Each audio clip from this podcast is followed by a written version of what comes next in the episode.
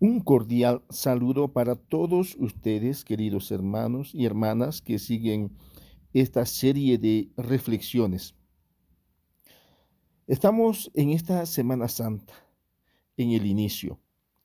Las lecturas, sobre todo el Evangelio que reflexionamos en este día, nos habla sobre la unción de los pies de Jesús por parte de María, la hermana de Lázaro, esta familia muy querida por Jesús. Sabemos muy bien que hay ciertas reacciones como la de Judas, que ve de una manera no muy bien este acto. Dice, bueno, un perfume que cuesta más de 300 denarios, ¿acaso no podía haberse aprovechado para darlo a los pobres?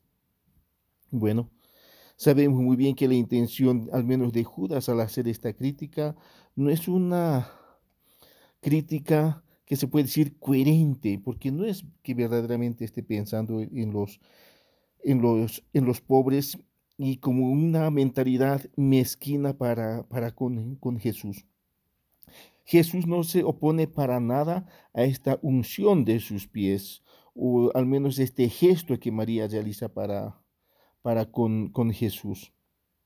Dice, es justo eh, lo que yo necesito para poder eh, sobrellevar estos días que se, que se vienen sobre la pasión, la muerte y en la, mente, en la mente de Jesús está muy presente todos estos elementos.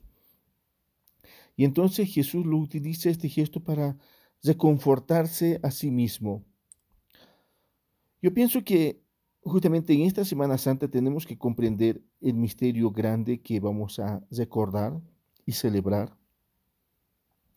Muchos cristianos con mucha pena vemos que la Semana Santa lo utilizan para irse de vacaciones, tomarse un tiempo de descanso y bueno, muchos, en muchos lugares lo llaman las vacaciones de Semana Santa porque eh, prácticamente toda la Semana Santa toman un tiempo de descanso y muchos se van a la playa, muchos se van a descansar, eh, se van a algún lugar para, para poder buscar algo de diversión, descanso, pero yo pienso que ese no es el propósito de la Semana Santa, sino que la Semana Santa es vivir de cerca recordando todos estos acontecimientos que hace dos mil años se sucedieron y que son parte de nuestra propia salvación.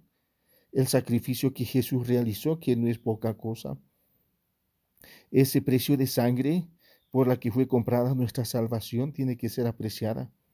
Si bien María, esta mujer que se postra a los pies de Jesús, tiene este gesto de amabilidad, este gesto de desprendimiento para lavar los pies de Jesús, ungirlo con, uh, con este perfume tan caro. Pues nosotros que estamos dispuestos a ofrecer a este Jesús, ¿cómo estamos dispuestos a acompañar a Jesús en esta Semana Santa? ¿Qué signo de respeto nosotros tenemos para con, con Jesús por toda esta entrega que ha hecho?